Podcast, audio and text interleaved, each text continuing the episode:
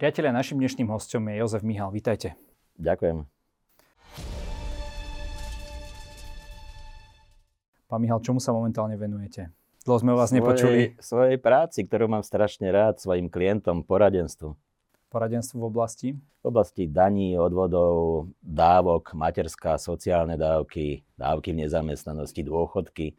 Ľudia sa o to zaujímajú. Samozrejme, každého trápi, že či teda neplatí náhodou zbytočne vysoké dane alebo vysoké odvody, čo by sa s tým dalo robiť, e, ako to urobiť, aby ten dôchodok bol čo najlepší. Samozrejme veľkú klientelu má medzi mladými, ktorých e, zaujíma, ako získať čo najvyššiu materskú a mojou typickou klientelou sú mzdové účtovničky, ktoré majú každodenné bežné problémy, rutínne problémy, ako je to s tým zákonníkom práce, ale hlavne, hlavne, čo sa zase zmenilo, veď jeden mesiac neprejde, aby sa nestali nejaké vážne zmeny, či v sociálnom, zdravotnom poistení, v zákonníku práce a v ďalších predpisoch. Čiže je to kolotoč, je to kolotoč 24 eh, hodín denne, 7 dní v týždni, ale zase, aby som nepreháňal, mám dosť času aj na seba, na svoju rodinu, takže nestiažujem si človek povedal, vy hovoríte, že vaši, vaše klientky sú tie mzdové účtovníčky, možno aj vaše voličky, no, by bývavali. To by som pochyboval, pretože to by asi v tých voľbách 2020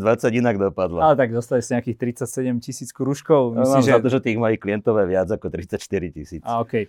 uh, vy ste sa v roku 2020 po tých voľbách vrátili do SAS. Uh, ste naďalej členom tejto strany a ste v nej nejakým spôsobom aktívni? Áno, som stále členom SAS a uvidíme, ako to bude ďalej. Do tých parlamentných volieb 2024 ešte ďaleko, môže sa všeličo ešte dovtedy stať, ale som členom SAS. Asi v tejto relácii prvýkrát verejne poviem, že už nie som tým lídrom pre sociálne veci, ktorým som vyše rok a pol SAS bol. Vzdal som sa tejto uh, funkcie, pretože som nejak nevidel zmysel toho pôsobenia, keďže nie som ani člen vlády, ani e, poslancom a to dianie, to, to konkrétne politické dianie, koaličné rady, e, tie rôzne rokovania o tom, čo bude, ako bude, e, sa mňa jednoducho netýkali, nepozývali ma na ne. Ja som sa nikde nejako veľmi netlačil, takže som si povedal, že nemá to zmysel. Niekto robia tí, ktorí v tej politike sú viac zážraní a tie funkcie majú. Pani Ďuriš Nikolsonová, keď tu sedela, o vás, povedala o vás, že vás v tej Saske tak nejako zastrčili do kúta a že už s vami nejako tak nerátajú. Je to tak? No, to nie je tak, že by ma zastrčili do kúta. To je jednoducho taký prírodzený vývoj, pretože je úplne logické, že v tej politike sú skrátka tí, ktorí boli ľuďmi zvolení vo voľbách. Ja to rešpektujem. Ja som kandidoval vo voľbách, ako viete, za koalíciu PS spolu, ktorá sa do parlamentu nedostala. E, potom som po tých neúspešných pre mňa a pre koalíciu PS spolu dostal takú prekvapujúcu ponuku od dvojice Nicholsonova Solík, aby som sa vrátil do Sasky, e, ktorú som po krátkom premýšľaní v tom ťažkom rozpoložení po pre nás prehratých voľbách napokon, napokon prijal a dokonca, dokonca som bol krátky čas štátnym tajomníkom na ministerstve. No, no to sa chcem pr- práve spýtať, pri tomto by som sa zastavil.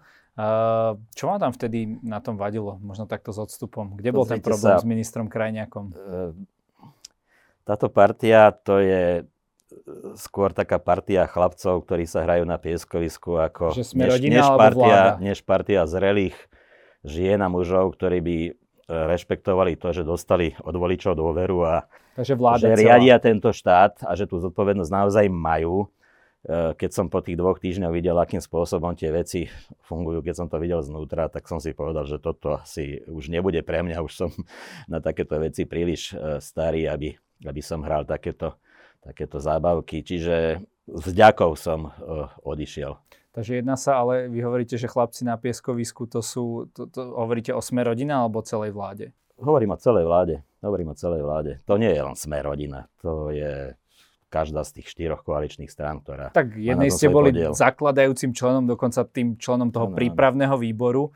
Takže až, ale vy ste mali tú jednu vládnu skúsenosť, tak čo, je tá Saska v tomto taká profesionálnejšia, tým, že už sa, bola vo vláde než tie ostatné strany? Určite, určite e, musím samozrejme objektívne, naozaj sa snažím objektívne povedať, že Saska je z tej štvorky, ktorá teda tvorí súčasnú vládu stranou, ktorá je najskúsenejšia, má najviac odborníkov a vlastne aj na tých rezortoch, na tých troch rezortoch, ktoré e, Saska má zverené do politickej zodpovednosti, to aj vidieť.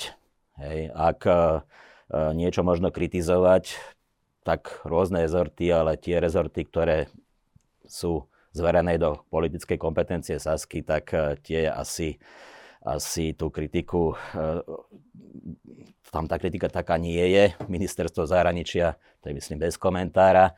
Ministerstvo hospodárstva, myslím si, že Richard Solík si v zásade robí dobre svoju robotu a minister školstva Braňo Greling to má veľmi ťažké, alebo mal veľmi ťažké, hlavne počas korony, pretože sa to na neho sypalo z každej strany, ale myslím, že tiež celkom zvláda tú svoju pozíciu.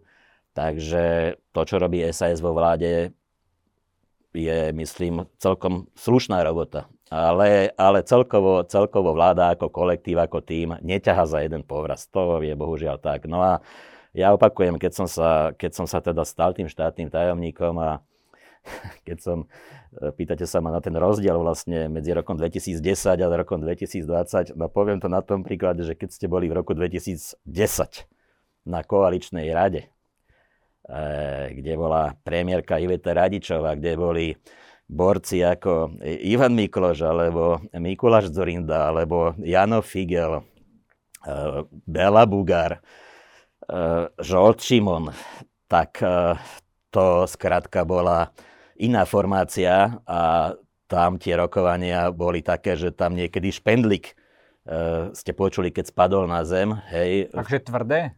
Jednak, jednak tvrdé, jednak po stránke tej tzv. štábnej kultúry, samozrejme, to malo takú úroveň, ako si asi bežný človek predstavuje, ako sa robí politika, no ale keď som prišiel na koaličné rady, ktoré som teda dve alebo tri zažil v tom roku 2020, tak to je tí chlapci na pieskovisku, ako asi tak. Ne? No, našich divákov, vašich e, klientov a určite aj vašich voličov by zaujímalo, čo bol ten posledný moment na tom ministerstvu Krajňakovom, kedy ste si povedali, že tak teraz skončím. Čo bolo tak posledné, čo vás tak dožralo?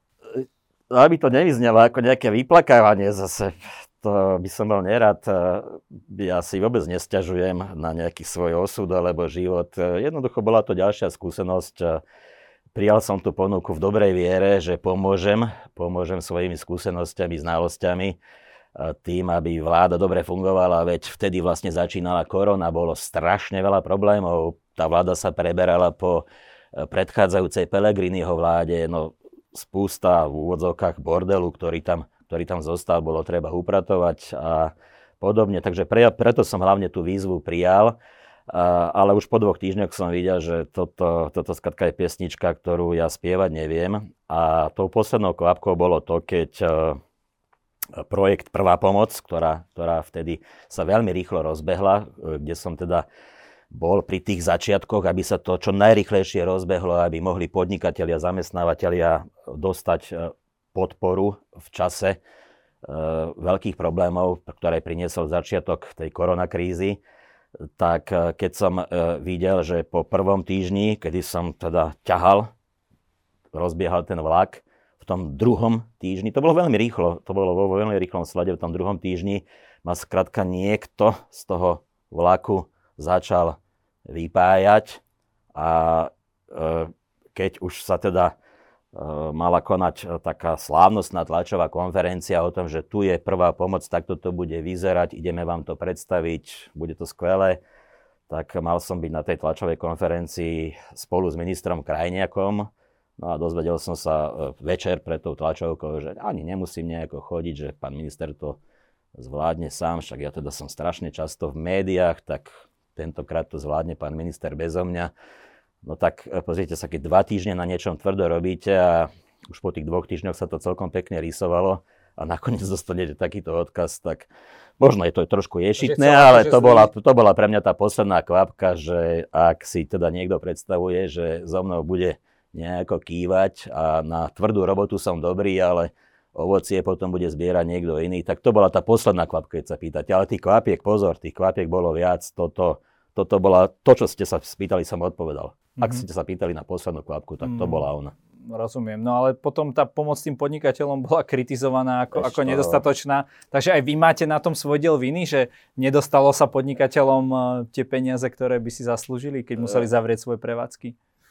Ak si niekto dá tú námahu a naozaj si pozrie dozadu, ako to bolo, tak e, tá vláda nastupovala koncom marca, posledný marcový týždeň, plus ešte 1. aprílový sa priznávam k tomu, že som v tej vláde robil tie prvé dva týždne som v tej vláde naozaj aktívne robil a to, čo sa vtedy stalo, to, čo sa vtedy urobilo, to bolo teda aj môjim, môjim príčinením, ale potom už nie.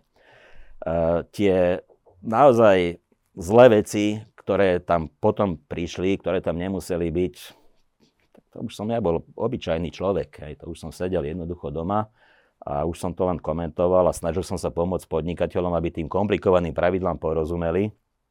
Uh, Najväčšia výhrada, najväčšia výhrada k tej prvej pomoci je určite v tom, že tie zhruba 2 miliardy eur, ktoré to nakoniec celé stálo, mohli byť v podstate skoro všetky čerpané cez eurofondy. Neviem presne koľko sa vyčerpalo nakoniec cez eurofondy, bolo to možno menej ako polovica. E, čiže Slovensko namiesto toho, aby využilo tú štedrú ponuku pomoci z Európy, cez eurofondy, ktoré mohli prísť, alebo ktoré tu sú, ale ktoré sa nečerpajú, tak to nie je len vina ministra Krajniaka a podobne. To je vina celej vlády. To je to, čo napríklad kritizovala Lucia Nicholsonová a nakoniec potom z SAS odišla, pretože ju Richard Sulik v tej krízovej situácii nepodržal, pričom ona na tej tlačovke povedala holé fakty a pravdu. Ostatné ministerstva sa odmietli zriecť toho, čo mali niekde nalinkované, ale čo dobre vedeli, že by aj tak nevyčerpali. Čiže keby, keby sa tie transfery, keby sa tie eurofondy pretransferovali, prehodili na túto prvú pomoc, tak tá mohla byť štedrejšia. Čiže to nebola tá otázka tých prvých týždňov. Tedy sme lietali zľava doprava, ale boli sme radi, že vôbec niečo vzniká, že to bude rýchlo. Hej, ale tá pomoc mohla byť výraznejšia, mohla byť e, bohatšia, mohli byť tie pravidlá jednoduchšie keby sa to čerpalo z eurofondov. Keďže sa to čerpalo nakoniec zo štátneho rozpočtu, tak logicky na ministerstve práce, logicky, veď to sú aj vaše peniaze z vašich daní, logicky ministerstvo práce ten model modifikovalo tak, že tá pomoc bola nižšia, komplikovanejšia, viac byrokratických povinností, to znamenalo pre tých Aby toľko nemuseli vyplácať? Ne? Čiže toto bolo to, ja, toto ja považujem za najväčšie. Bolo to cieľom? Aby... Pozrite sa, keď raz máte zodpovednosť za štátny rozpočet, keď raz ste minister práce, tak zase nemôžete tie peniaze rozhadzovať hore-dole. To tak robil možno Janošík, blahej pamäti. No to Ale to mi... nemôže robiť Neviem, či člen tak... súčasnej vlády v takej situácii, a... v akej sa Slovensko nachádza. Veď si vezmite, aký máme deficit a, a všetko, hej, čo tu budem rozoberať. Jednoducho musíte uvažovať aj spôsobom, že áno, tí podnikatelia by mali dostať viac, ale dostať viac zo štátneho rozpočtu znamená, že potom niekde vám zostane menej, alebo že budete musieť zvyšovať dane nebodaj, alebo že bude vyšší deficit. Čiže musíte nájsť ten správny kompromis. Musíte hľadať kompromis. Ale na stole bolo riešenie, že nemusíte hľadať kompromis. Môžete tým podnikateľom dať viacej. Lebo stačilo by, aby ministerstvo školstva, aby ministerstvo hentoho, tamtoho polnohospodári a tak ďalej oferovali tú svoju vyčlenenú čiastku, o ktorej dobre tí ministri vedia, že by ju aj tak nevyčerpali, mohli ju oferovať na takúto no, priamu Chceli pomoc. si to podržať pre seba. Áno, chceli si to podržať pre seba. Uh... Čiže to už bolo po mojom odchode samozrejme, čiže to sa ťažko hodnotí, že či som s tým mohol ja niečo urobiť. Nie je ľúto Lucie Nicholsonovej, ktorá e, sa do toho naozaj zaangažovala a dopadla tak, ako dopadla. No, keď sa keď sme pri tom, tak vy by ste na jej mieste, je to také strašne hypotetické, ale zaujíma ma to, a vy by ste tiež odišli z Osasky, keby vás eh, No pre niekoho bol ten krok prekvapivý, že kvôli jednej tlačovke akože odstúpiť. To je aj osobných vzťahov, ako do toho sa mi nepatrí zase nejako veľmi miešať. Veď mali ste ju tu, veď vám to vysvetľovala sama. No, je, mrzí ma to, pretože ona bola tá osoba, ktorá ma v tom roku 2020 pred dvoma rokmi do Sasky vlastne dostala. Sám Richard Sulik by to nezvládol, to poviem otvorene.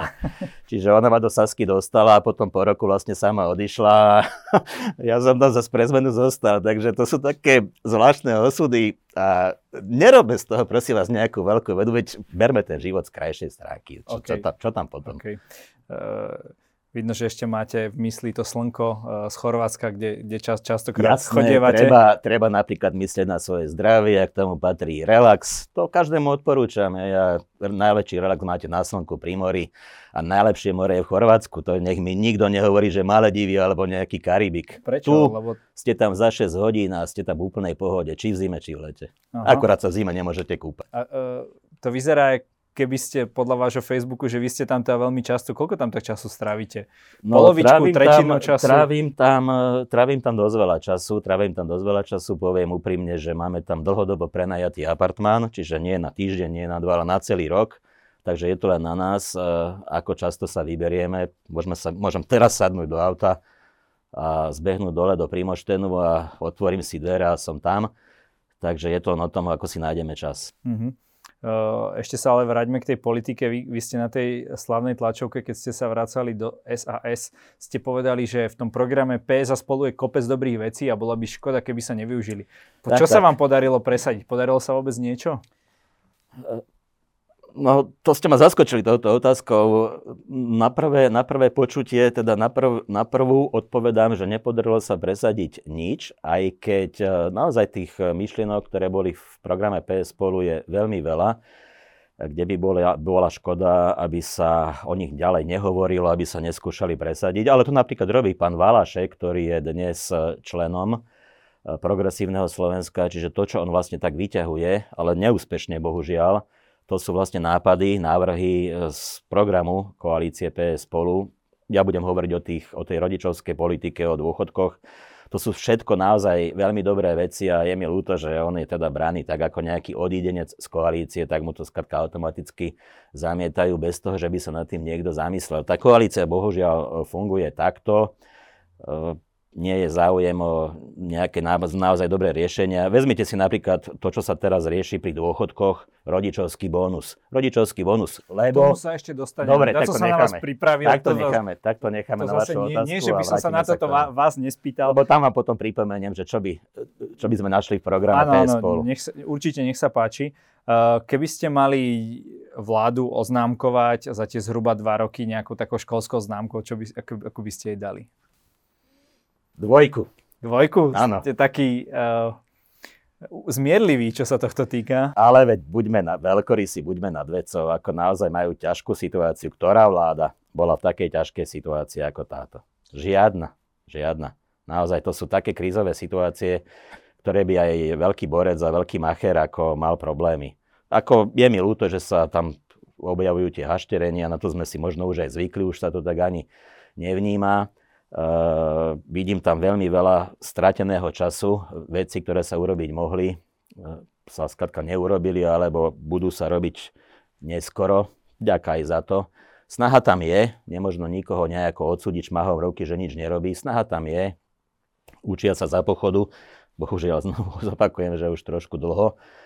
Dvojku, dvojku, dvojku preto, lebo sa snažím byť uh, vždy veľkorysý a pozerať sa na veci pozitívne. Uh Pozeráte sa aj pozitívne na výroky Roberta Fica, ktorý hovorí, že nám tu hrozí sociálny výbuch. Vy o tom by ste mohli niečo vedieť, keďže ste boli ministrom práce, sociálnych vecí a rodiny, tak hrozí v súčasnej situácii Viete, zdražovania? A... Neviem, či si to ľudia uvedomujú, lebo to je ako o tom porekadle žaba, ktorá sa tak pomaličky varí v tom hrnci, tak je to ani neprípadne, ale je to teda z opačného úla pohľadu trošku ako, trošku ako pripomenúť. E, my sa máme na Slovensku veľmi dobre keď si zoberiete, povedzme, keď Fico, hovoríte Fico. Fico začal vládnuť, prvá jeho vláda bola v roku 2006. To je 16 rokov dozadu. Pamätá si niekto, ako bolo na Slovensku v roku 2006, pred 16 rokmi? Ja tiež už veľmi nie, ale keď sa o to pokúsim, tak životná úroveň na Slovensku v roku 2006 a v roku 2022 to sú dva rôzne štáty za tých 16 rokov napríklad sa Slovensko životná úroveň ľudí posunula úžasne dopredu. Hlavne na úrovni samotných ľudí, rodín. Hej, tým netvrdím, že služby štátu, zdravotníctvo, školstvo. Tam zastal čas, bohužiaľ. Hej. Ale čo sa týka toho, ako si ľudia žijú, tiež nemožno paušalizovať, pretože ak to teraz sledujú ľudia niekde e, ešte stále v hladových dolinách, niekde na Gemery, na Šariši, tak mi teraz nadávajú na diálku, že čo tu rozprávam, ako sa oni môžu mať dobre zo 400 eur čistého mesačne. No nemôžu, ale väčšina ľudí na Slovensku sa má naozaj za tých 15 rokov skvele. V porovnaní s tým, čo tu bolo. E, čiže toto je taká Ficová retorika, lebo keď už si nevie inak pomôcť, tak vyťahuje takéto veci. No áno, máme, máme tu infláciu, akú sme tu veľmi dlho nemali. E, je to spôsobené viacerými faktormi ale nemyslím si, že sa teraz rúca svet a že kde by tu mal byť napríklad nejaký generálny štrajk alebo niečo podobné, čo sa napríklad v tých rokoch 2006 No odbory o tom odbory, 2010, ale hovoria o generálnom štrajku, že organizujú protesty. To je takisto, to, sú, to je takisto taká retorika, ktorá samozrejme k odborom patrí, ale to je e, strašne jednoducho, no, no, smiešne, chápem, aby sa niekto takýmto spôsobom vyjadroval. Asi nemáte pre odbory až toľko pochopenia, ako... Mám pre odbory veľké pochopenie. E, budete sa čudovať, čo teraz poviem. Ja plne rešpektujem to, že odbory majú svoje miesto vo firmách alebo pri rokovaní na úrovni tripartity. E, môj názor za tie roky, povedzme od roku 2010, kedy som ja na tej tripartite sedel ako minister práce, moje názory sa veľmi posunuli, rešpektujem existenciu odborov, alebo teda zástupcov zamestnancov. Všeobecne myslím si, že to vôbec netreba podceňovať, e, treba ich brať vážne, treba s nimi rokovať, treba prihľadať na ich názor. A naozaj si oceňujem to, čo Fico hovorí, alebo odborári hovoria, čo nazývajú ako sociálny zmier, e, pretože sám ako zamestnávateľ vždy predsa musím byť aj ja rád, keď mám spokojných zamestnancov, keď sú spokojní s vytvorenými pracovnými a mzdovými podmienkami. Ale, teda, keď ma označujete ako pravičiara, vždy tomu zamestnancovi sa budem snažiť vysvetliť, v akom prostredí žijeme, aké je tu daňové odvodové zaťaženie, aký je tu, povedzme, konkurenčný boj v odvetvi, v ktorom podnikám, že je potrebné napríklad aj investovať, aby sme teda žili nielen dnes, ale aj zajtra a že je napríklad potrebné sa vzdelávať, aj ja, aj on. Čiže treba k veciam naozaj pristupovať z nadhľadu, komplexne a nevytrhávať e, veci e, z kontextu. Čiže ak tu Fico rozpráva o tom, že budú nejaké štrajky alebo že tu, budú, že tu budú nejaké nepokoje, to je strašný nezmysel. E, tie štrajky nepokoje budú len v tej rovine, že on si zaplatí autobusy, aby sem nazvážali ľudí z celého Slovenska na Bratislavský hrad, aby to robilo nejaký dojem.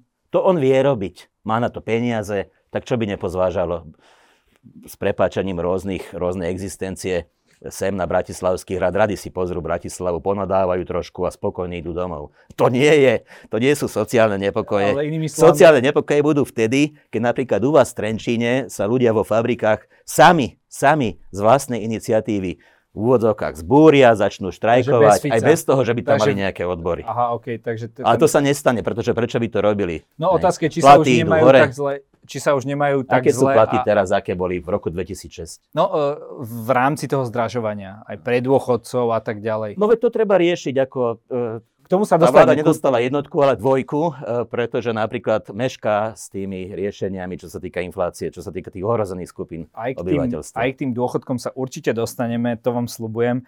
E, vláda teda po dlhých mesiacoch e, povedala svoj recept na, na zdražovanie. Jedná sa tam o jednorázovanú, aj opakovanú pomoc, tá jednorázová v hodnote 100 eur pre ohrozené skupiny a nezaopatrené deti. No a celkovo sa sústredia tak na rodiny s deťmi, podporiť ich chcú vyššími prídavkami, to je zhruba 160 miliónov, vyšší daňový bonus 600 miliónov, aj príspevkami na krúžky 500 miliónov. Čo na to hovorí Jozef Mihal? To je taký veľký, veľký balíček eh, máme rôznych čas, opatrení. Páči. Ak máme čas, tak si to teda poďme kľudne rozobrať. Tak, Treba robiť evolučné veci aj revolučné veci. Revolučné veci preto, lebo už dlho tu nejaká revolúcia, čo sa týka sociálneho systému, daňového systému nebola. Naposledy niekedy v tom roku 2004. O niečo malé sme sa pokúsili v roku 2010-2011, ale to nestojí za reč a tá vláda potom padla. 2004 druhý pilier? 2004 to bola daňová reforma, napríklad si vezmite, a samozrejme dôchodková reforma. Tieto dve veľké reformy, možno som ešte na nejakú zabudol. Aj v zdravotníctve bola ešte reforma napríklad. Hej, tak z toho Slovensko žilo celkom pekne. Slovensko, tiger strednej Európy, pamätáte si, hej, ako také heslo bolo. No, e, čiže evolučné veci. Evolučné veci To znamená, že my máme ten náš systém sociálnych dávok, sociálnej pomoci naviazaný na životné minimum. Tým treba začať. To životné minimum už koľko už... vlád, koľko vlád o tom a naposledy tie dve Ficové, Richter, 8 rokov minister práce. Máme napísané, koľko že koľko oni, už rokov sa to nemenilo Koľko vlastne. oni hovoria o tom, že to životné minimum, to sa musí nejako zmeniť, inak prepočítať a podobne. Skútek, útek. Hej, čiže tak, ako bolo životné minimum niekedy v roku 2002-2003, No ono, zadefinované, to je 20 rokov dozadu. No ono odvtedy kleslo. Kde sme, žili, kde sme žili v podstate v inom štáte, v inom prostredí, ako som povedal. Mm. Hej. Tak tým treba začať, tam sa treba pozrieť, no treba. To, to sa malo už dávno diať, to teraz akože, že teraz to niekto, ježiš, život, na to sme zabudli, tak poďme rýchlo, úradníci, tuto, makajte, robte na to. Takže ani to sociálne neskoro. vlády hej. na no to No nie, nie kašľali na to, ale nejaká retorika okolo toho, ale to je všetko, žiadna, žiadna práca, nič. To znamená, že e, konštrukcia samotného životného minima a jeho zmysel, tam treba začať.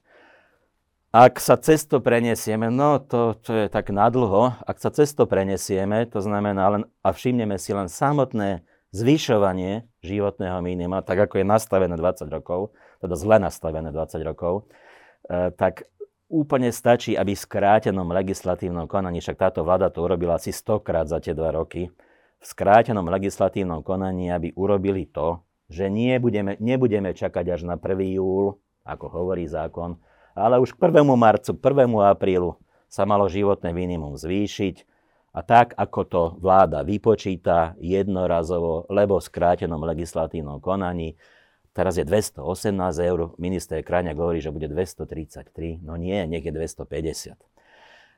Samotné životné minimum ale je len nejaká referenčná hodnota, pozor. To, že je 218 alebo by malo byť 250, to ešte nič neznamená. Dôležité je, že okolko medziročne stúpne a keď stúpne naozaj zásadne, tak potom aj zásadne stúpnú všetky možné dávky. Prídavky na deti, daňový bonus na deti, dávky pre náhradné rodiny, dávky pre invalidov a e, rodičovské príspevky. Hej, a na veľa vecí som ešte zabudol. Skrátka, to všetko sú vlastne dávky, ktoré čerpajú tie sociálne odkázané skupiny ľudí. Dávky hmotnej núdzi, hej, napríklad. Čiže a ten mechanizmus je vyskúšaný. Hej. Ten zase nemusíme nejako revolučne meniť, hlavne keď sme v nejakom časovom tlaku, že tá inflácia tak dobre, tak náhle to prišlo. Náhle ako náhle. Čiže, čiže stačí vlastne radikálnejšie zvýšiť životné minimum a uplatniť ten mechanizmus rýchlejšie, nečakať na 1. júla, dokonca tie dávky by sa mali niektoré zvyšovať až 1. januára. Čiže toto by bola prvá vec v rámci evolučných zmien. A druhá vec sú dôchodky. A tu budem zase trošku obšírnejšie rozprávať, ale musím, aby ľudia pochopili, v čom vidím problém. Ja osobne e, vidím momentálne naozaj veľký problém, a teraz to vyskočilo totálne do popredia, akým spôsobom sa valorizujú dôchodky. Dôchodky, ktoré už boli priznané. Vašim, môjim rodičom, povedzme pred 10-15 rokmi. To je tá inflácia za dôchodky, prvý pol rok dôchodky, áno, dôchodky sa zvyšujú o tzv. dôchodcovskú infláciu, čo za posledné roky, kedy tá inflácia bola na úrovni 1, 1,5%, bolo naozaj o to 1-1,5%, potom tam Richter s Ficom urobili, že najmenej to musí byť o 2, lebo už ich tí dôchodcovia išli zožrať, tak to dali, že 2% sa budú, o 2% sa budú dôchodky zvyšovať, asi tak 3 roky dozadu takto fungovalo. Čiže viac menej tie dôchodky sa zvyšujú, a to funguje dlhodobo, odkedy sa zastabilizovala po vstupe do EÚ ekonomika Slovenskej republiky, tie dôchodky sa zvyšujú o 1 až 2% ročne. Staré dôchodky, už priznané dôchodky, váši rodičia alebo starí rodičia, ktorí majú 80 rokov, 20 rokov majú takto valorizované dôchodky o 1 až 2% ročne. Ale novopriznávané dôchodky, čiže keď napríklad niekto z vašich blízkych pôjde tento rok, na budúci rok do dôchodku. Novopriznávané dôchodky e, rastú, rastú v tom zmysle, že tie sú naviazané na rast priemernej mzdy. No a celý čas tu hovorím o tom, že na Slovensku sa máme dobre. Máme sa dobre, lebo aj tie priemerné mzdy naozaj rastú. Tam je tempo rastu 5, 6, 8% ročne. Naozaj je. Hej. Aj keď nie u každého, zase tam vidím toho pána, ktorý hovorí teraz, že jemu mzdu nezvyšovali už 5 rokov. No je mi to veľmi ľúto, že vám mzdu nezvyšovali 5 rokov, treba si nájsť lepšieho zamestnávateľa, ale štatistici tvrdia, že na Slovensku mzdy naozaj pekne rastú. A myslím si, že majú pravdu. No a teda tie novopriznávané dôchodky rastú prúdko. Čiže ja vám to poviem na takom zjednodušenom príklade. Ak niekto šiel do dôchodku pred 20 rokmi, s tým, že zarábal priemernú mzdu a platil teda zhruba tie priemerné odvody, tak dnes po tých valorizáciách má 400 eurový dôchodok. A keby ten istý človek šiel do dôchodku teraz, zarába priemernú mzdu a tak ďalej, tak by dostal niečo vyše 600 eurový dôchodok. Akože ten istý človek, len tým, že v inom čase ide do dôchodku, má v podstate o 50% dôchodok nižší alebo vyšší. Toto je prosím vás v čom spravodlivé? my sme vlastne rozhodli, my politici a ľudia, ktorí nás volili, rozhodli o tom, že životná úroveň dôchodcu zostane zamrazená na tej úrovni toho roka, kedy do toho dôchodku šiel. Čiže ak niekto šiel do dôchodku v roku 2006, tak keď ja tu hovorím, že za 15 rokov Slovensko takto vyletelo a máme sa lepšie, on sa nemá lepšie. On sa má presne tak isto zle, ako sa mal v roku 2006. Tí dôchodcovia, ktorí do dôchodku teraz, sa majú lepšie, pretože tie novopriznávané dôchodky sú relatívne, zdôrazňujem, relatívne vysoké. A ešte horšie sa majú invalidi. Viete, viete si toto premietnúť do situácie 18-ročného chalana, ktorý je ťažko zdravotne postihnutý, je invalid z mladosti. V 18 rokoch mu priznali invalidný dôchodok niekedy pred 30 rokmi mu priznali invalidný dôchodok, vtedy to bolo 250 eur. Jemu sa ten dôchodok každoročne zvyšuje, dnes už má 50, ale on po tých 30 rokoch valorizácií má dôchodok 350 eur. Keby sa stal invalidom ako 18-ročný teraz, mal by 450 alebo 500 alebo nie, 600 eurový dôchodok by mal priznaný. Tak. Čiže tam je obrovský rozdiel. Čiže ak sa niekto stal invalidom v pomerne mladom veku, alebo dokonca už od 18, tak nechcel by som byť jeho koži. To sú ľudia, ktorí sa tu majú najhoršie. Osamelé matky s deťmi a takíto invalidi, to sú najviac diskriminované skupiny osôb a nie sú diskriminované preto, lebo sa na nich zle niekto pozrel na ulici. Ale preto, lebo štátna politika je takáto. Jednoducho, tie dôchodky sú, sú postavené na hlavu. Čiže toto treba okamžite zmeniť. Valorizácia dôchodkov, mali by sme sa minimálne vrátiť k tomu, čo to bolo predtým, roky dozadu, tzv. švajčiarskej valorizácii. To znamená, aby sa pri tom zvyšovaní dôchodkov bral do úvahy aj medziročný nárast platov. Uh, otázka je... Uh... Takže to sú tie dve evolučné zmeny. Možno, možno v tomto prípade už hovorím o revolučnej zmene. A kto by to zaplatil?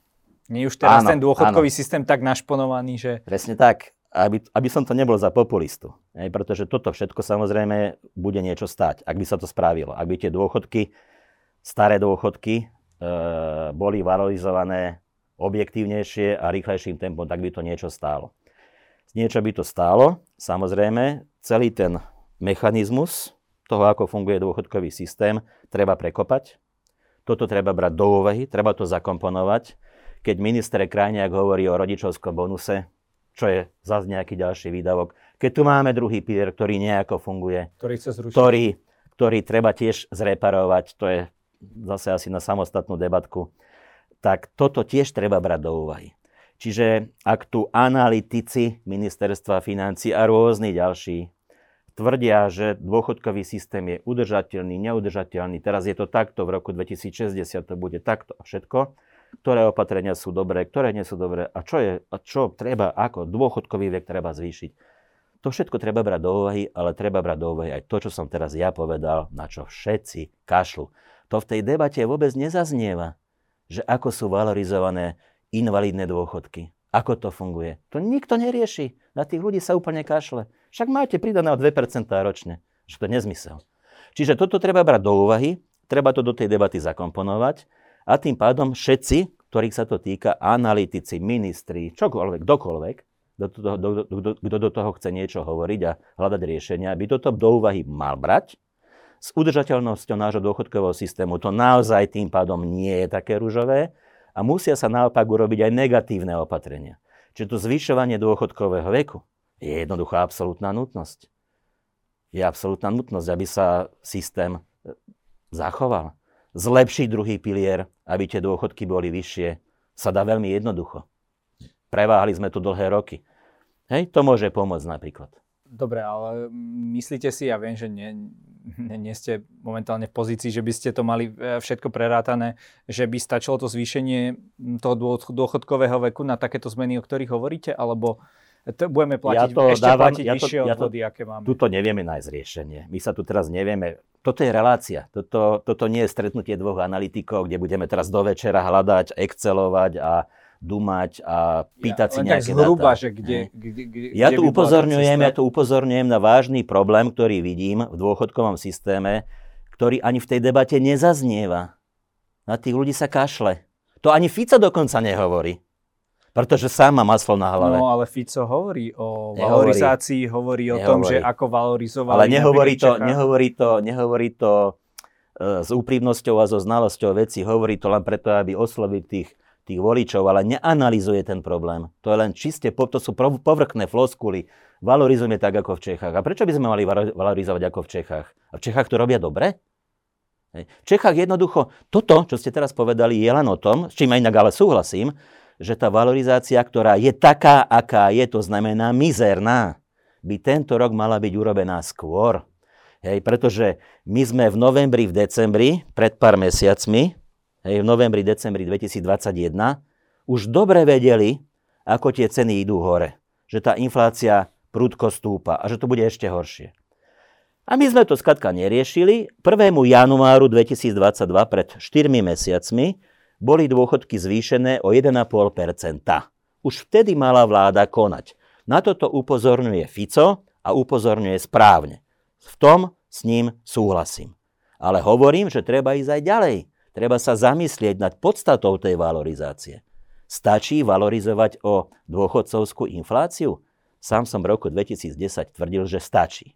Dnes, v roku 2022, tvrdím, že nestačí, pretože tým sme tých dôchodcov zaškatulkovali tak, tu máte to, čo ste mali priznané, keď ste do dôchodku išli, to vlastne budete mať až do smrti, ostatným mzdy rastú, sú aktívni, pracujú, vy ste starí, vy už nerobíte, tak vám treba, tu máte dôchodok, buďte ticho. To, prepáčte, že som taký vulgárny, ale ja to už lepšie povedať neviem, že táto skupina ľudí je diskriminovaná, pretože sa nepodiela na ekonomickom úspechu tohto štátu. A tento štát má ekonomické úspechy. Ja vám uh, rozumiem, ani nechcem po vás nejaké konkrétne čísla, preto nie sme samozrejme v analytickej relácii, ale uh, okrem toho, že vyšší vek do dôchodku, že kde inde by sa možno dalo pozerať po tých peniazoch, ktoré by toto financovali? Tak uh, samozrejme dajú sa zvyšovať odvody. Ups, to som povedal hroznú vec, nesmú sa zvyšovať odvody. Čiže čo sa dá ešte urobiť, je tam ten tzv. princíp aktuálnej dôchodkovej hodnoty. Hej. Na, na ten aj minister Krajniak vlastne siahol, pretože ten parameter, to je parameter, ktorý je dôležitý práve pri výpočte novo priznávaného dôchodu. Bulharská konštanta? Nehovorme tomu bulharská konštanta, aj keď môžeme, pretože je tak trošku per brucho, ale úmysel, úmysel toho nastavenia bol taký, aby zjednodušene povedané, ten dôchodok dôchodcovi vychádzal pri 40 odpracovaných rokoch v priemere, aby mu vychádzal zhruba na polovicu jeho predošlej hrubej mzdy. V čistom samozrejme, lebo dôchodok nepodlieha daniam a odvodom. Čiže tá bulharská konštanta je takto nastavená. Čiže má to svoju logiku. A ona medziročne rastie práve rast tým tempom, ako medziročne rastú priemerné mzdy. Čiže táto filozofia je v podstate v poriadku.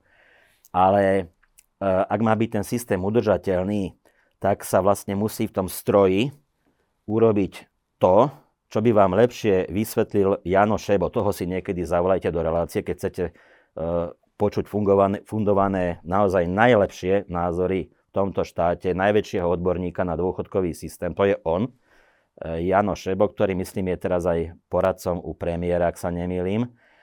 A ten by vám povedal, že skladka treba urobiť mechanizmus postavený na tom, čo z toho systému odtečie na dôchodkoch, to do toho systému musí aj pritiecť A naopak. Čiže musí ten systém byť jednoducho vyvážený a musí tam byť zavedený taký automat. Máme automat na dôchodkový vek, že dôchodkový vek sa zvyšuje, lebo sa zvyšuje vek dožitia. Čiže musí byť do systému zapracovaný automat, ktorý vlastne bude vyjadrovať čo najrozumnejšie a najobjektívnejšie, koľko do toho systému ľudia zaplatia na odvodoch, tak toľko dôchodcovia dostanú na dôchodkoch. A to, že koľko ľudia dostanú na dôchodkoch, treba rozmeniť na drobné tak, aby sa spravodlivo vypočítavali aj novopriznávané dôchodky, ale aby sa spravodlivejšie valorizovali už priznané dôchodky a aby sa nezabudlo na invalidov. Minister Krajniak hovorí o zrušení druhého piliera, že by to ideál, mohol... Prepačte, ideál je, aby toto nekomentovali politici. Aby to fungovalo ako automat. Ako máte auto, nalejete benzín alebo naftu, dupnete na plyn a to auto si už vie, čo má robiť. A ide. Hej? Aby ten dôchodkový systém nezasahovali do toho politici, fungoval vždy, keď tak, sa im to bude áno, hodiť. Áno. Hej. Uh, na čo to sa asi nestane, pretože politici radi zasahujú do toho, do, toho, do čoho hovoriť nemajú. Sám som toho príkladom však, hej. Uh, no a čo hovoríte na ten nápad zrušiť druhý pilier, že by to mohlo priniesť uh, 50 eur No na to poviem toľko, že v druhom piliere, druhý pilier funguje od roku 2016 a my už teraz máme tisíce, desať tisíce ľudí, ktorí išli do dôchodku a už majú aj ten druhopilierový dôchodok. A keď si všimnete aktuálny, aktuálnu kondíciu e, dôchodkového systému, tak on aktuálne teraz je v dobrej kondícii. A viete, prečo je v dobrej kondícii? No jednak preto, lebo relatívne dobre funguje ekonomika, je nízka nezamestnanosť a niekto by možno povedal, takže nejakí dôchodcovia tu už aj nie sú, lebo tu bola korona, však hej, ale tak, tu, tu, takto ja tú debatu nechcem viesť, ale ja do tej debaty chcem vniesť to. No ten dôchodkový systém je v celku v dobrej kondícii, čo možno nikto nečakal, že bude v tomto čase, aj preto, lebo už tie tisíce ľudí dostávajú ten druhopilierový dôchodok. Čiže ten druhý pilier už teraz pomáha. To už nie je len o tom, že sa odkláňajú peniaze z priebežného systému a v priebežnom systéme chýbajú. Veď to je už dnes aj o tom, že už to máme 10 tisíce dôchodcov, presné číslo bohužiaľ nepoznám, ktorí poberajú druhopilierový dôchodok. To znamená, že podľa toho mechanizmu sa im znížil prvopilierový. Čiže tieto 10 tisíce ľudí čerpajú menej zo sociálnej poisťovne, čiže sú menšou záťažou pre rozpočet sociálnej poisťovne a za to v úvodzovkách môže, alebo za to vďaka, presnejšie povedané, druhému pilieru. Čiže už to funguje, prosím pekne. Už to funguje. No stále to ešte je skôr v tej rovine, že viac sa do toho druhého piliera posiela, ako by sa bralo. Ale dobre, ale hlavne treba povedať, že druhý pilier je tu preto, aby tie tzv. husákové deti, to znamená tí, čo sú narodení niekde rok 1972, 73 až 85 plus mínus. Veľmi silná generácia. To, je, to, sú, to je 90 tisíc ľudí v jednom ročníku. Inak sa teraz rodí 60 tisíc ľudí. 60 tisíc detí v jednom ročníku. Táto veľmi silná generácia, keď pôjde do dôchodku, čo sa bude diať po roku 2030 postupne, a najhoršie to bude 2050, 2060, aby títo ľudia mali dôchodok. Pretože v tom čase vieme veľmi dobre, vieme veľmi dobre, že v tom čase bude na dôchodku relatívne veľmi veľká skupina týchto úsakových detí a v tom čase e, budú platiť odvody tie dnešné malé deti, tí 5-roční hej, škôlkári, ktorí budú mať o 20 rokov 25, 30 a tých je málo. Čiže aby si oni sebe sami takto pomohli, aby ten ich dôchodok e, bol v rozumnej výške.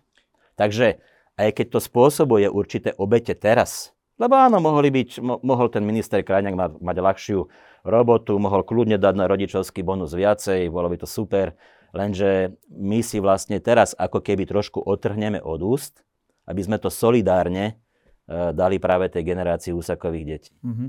Uh, to ste mimochodom aj vytuším, keď sa tak na vás pozerám, tak trošku. Uh, ja som trošku neskôr narodený, musím sa asi o seba lepšie starať, aby, som, aby som vyzeral mladšie. Dobre, dobre, dobre, dobre. To malo byť na odľahčenie, nevyšlo všetko. v pohode. Ale tiež som sa tak prerátával, nie ste úplne, nie ste úplne mimo, je tam pár rokov. Každopádne, ako hodnotíte to riešenie, ktoré vláda priniesla teraz? Vy ste, ja som vám to prečítal, vy ste povedali, ako by ste si Ešte to vy predstavovali.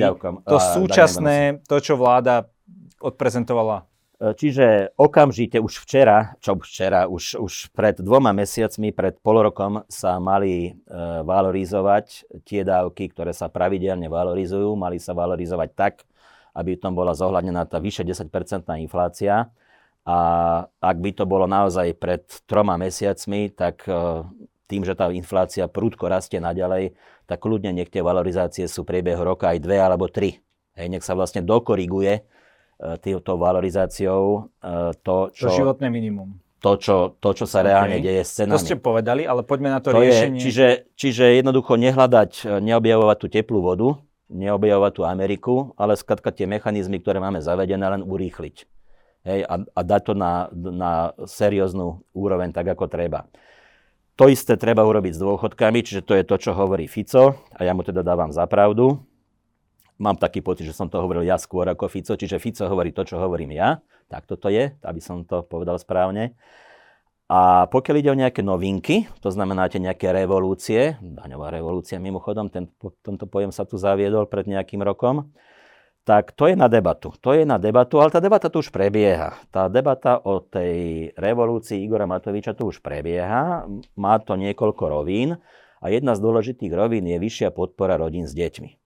No, ja sa k tomu hlásim, pretože e, ja keď som po sebe niečo nechal ako minister, tak to bolo napríklad zavedenie materskej pre otcov, veľmi populárne dnes, alebo zvýšenie predlženie materskej pre ženy, ktoré si samozrejme tiež rodiny ako užívajú. E, čiže ja osobne som nastavený v prospech e, mladých rodín na Slovensku, o tom netreba pochybovať.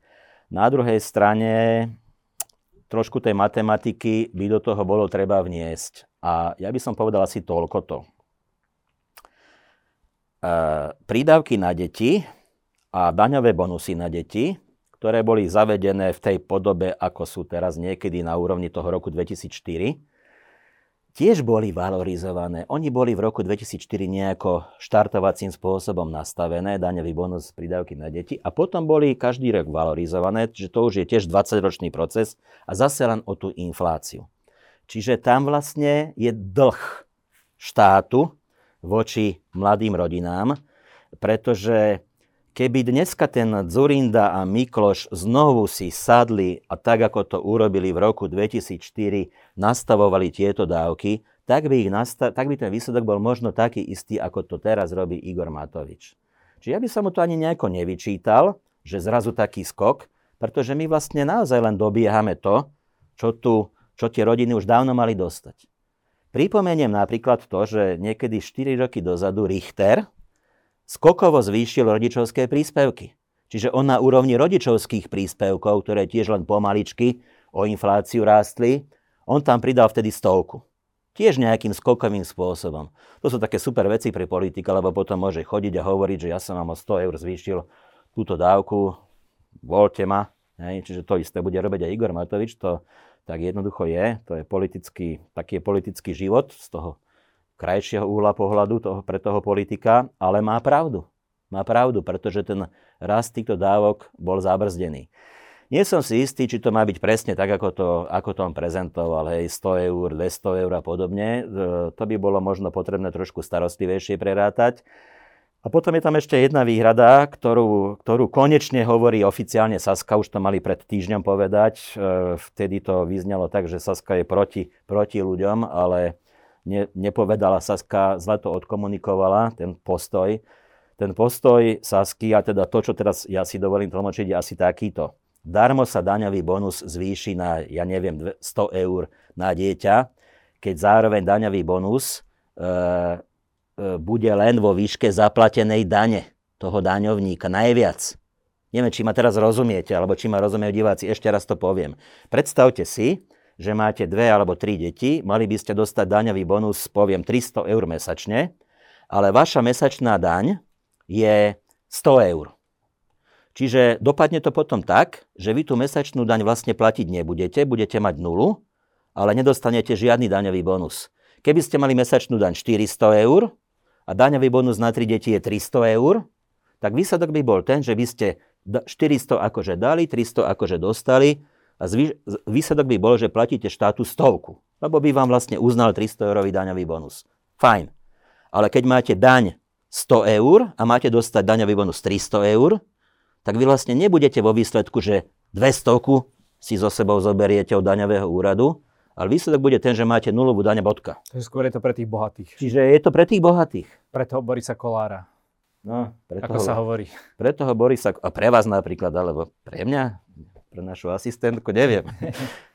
hovorí sa o tom, že my vlastne nevieme, kto je ten chudobný a že preto sa to musí dávať uh, takto plošne, že nemáme ten dobrý e, systém. To je do istej miery je pravda, že ten informačný systém štátu je v tomto veľmi, veľmi nedokonalý, ale veď finančná správa má o každom z nás naše buď daňové priznanie alebo ročné zúčtovanie, ktoré robí zamestnávateľ. Tvrdím, že prakticky každý človek, ktorý pracuje alebo podniká, má tú svoju históriu zapísanú niekde v šanónoch, v úvodzovkách, hej, v databázach finančnej správy. E, čiže možno nevieme, aké, ak, ako zarába teraz práve v tejto chvíli, ale vieme, koľko zarobil na základe minuloročného daňového priznania. To znamená, vieme tie dávky napríklad zúčtovať, vieme ich doplatiť alebo nejakým spôsobom vyrovnať na základe tých daňových priznaní. Čiže bohužiaľ to nie je niečo ako, že online teraz viem a hneď ťuknem a vidím, kto čo teraz zarába. Takto to bohužiaľ nefunguje, mohlo by ale s určitým časovým opozdením v podstate o každom pracujúcom, podnikajúcom človeku tie data, koľko zarába, aké platí dane, máme. Má ich sociálna poisťovňa, majú ich zdravotné poisťovne, čiže to je výhovorka. To je výhovorka e, samozrejme e, tým, že sa toto nerieši, tak to vyplácanie tých dávok bude jednoduchšie, to je úplne jasné. Ale myslím si, že úplne v pohode by sa to dalo zvládnuť. Aj to, čo sme sa bavili o daňovom bonuse e, na tých bohatých rodičov. Veď zoberte si, ako funguje, neviem, trošku odborne poviem, dobre, nezdaniteľná časť na daňovníka, to nezdaniteľné minimum, takzvaná milionárska daň. Čo to je? To je systém, podľa ktorého sa tá nezdaniteľná časť znižuje, ak zarábate trošku viac. Hej? Ak máte príjem mesačný na úrovni okolo 1600-1700 eur bruto, tak už tá nezdaniteľná časť vám začne klesať. A keď už máte nejakých 3 alebo 4 tisíc mesačne, keď ste tak na, tak na tom dobre, tak vtedy tú nezdaniteľnú časť nemáte vôbec. A to funguje už vyše 10 rokov. Takto presne isto by vedel fungovať daňový bonus. Takto presne isto. Čiže dostávate daňový bonus na deti, pokiaľ vaša hrubá mzda je do výšky, teraz len vymýšľam, 1600 eur, a keď zarábate už 3000 alebo 4000, tak vám to vyklesáva a pri štvortisícovom príjme daňový bonus mm. nedostanete. Takže Čiže je to len politické rozhodnutie. Trošku. A keď, e, keď e, to niekto dáva do tejto roviny, tak potom len dokazuje, že nerozumie tomu, ako ten systém funguje a ako by fungovať mohol. No, je mi ľúto, no, tak Posledná... kompetencia tých ľudí je otázna. Posledná otázka. Čo by ste poradili ľuďom v dnešnej situácii, čo majú robiť v súčasnosti so, s tým zdražovaním a infláciou? zachovať kľud, zachovať optimizmus, tvrdo makať, tak ako to robili doteraz a možno trošku viacej šetriť. E, pretože pri všetkých e, opatreniach vlády e, nie, to nemôže byť tak, že teraz vláda totálne vykompenzuje nejakými dávkami. Rast tých cien to sa jednoducho nedá, to je, to je absolútny nezmysel. Čiže môžu tu byť nejaké kompenzácie, také onaké, môžeme sa o tom baviť, ale v každom prípade každý jednotlivec, každá rodina E, by mala trošku sa možno uskromniť. Jednoducho brať to tak. Sú dobré časy, sú horšie časy. Žijeme horšie časy. Bola tu korona, je tu e, vojna na Ukrajine, ktorá ovplyvňuje dianie na celom svete, ako vidíme. Jednoducho berme to tak, že sú to horšie časy, ale buďme optimisti. Svet sa vždy posunul aj po tých horších časoch, aj po tých krízach dopredu. História to jasne ukazuje. Myslím si, že takto bude aj teraz, len treba trošku vydržať, ne, nevešať hlavu a ísť ďalej. Pán Michal, každý u nás môže na záver povedať to, čo sám chce. Nech sa páči. Ja by som práve presne to, čo som teraz povedal, tú vetu ešte, ešte raz e, zopakoval, lebo to je môj životný postoj. Nespoliehajte sa na to, že vám štát e, zachráni vašu situáciu. Štát vám môže v niečom pomôcť, ale v prvom rade si musíte pomôcť vy. Keď ste mladí, tak investujte do svojho vzdelania, možno aj cestujte, naberajte skúsenosti, zoberte možno aj takú robotu, ktorá sa na prvý pohľad e, nezdá byť príliš výhodná, pokiaľ sa tam môžete niečo naučiť a verte, že to potom všetko v tom vyššom, staršom veku pozitívne zúročíte. Nebojte sa prijať ponúkané príležitosti. Možno sa niekedy popálite, ale vo väčšine prípadov to bude stať za to. Takže je to všetko na vás. Robte to tak, aj vy ste boli sami so sebou spokojní, robte to pre seba, pre vašu rodinu, ale samozrejme aj pre vaše okolie. Držím palce. No na to, že e, okolo dvoch rokov už nie ste v politickej funkcii, tak to vo vás stále je, skoro som sa nedostal k slovu. Ja sa týmto riadím. Ďakujem za rozhovor.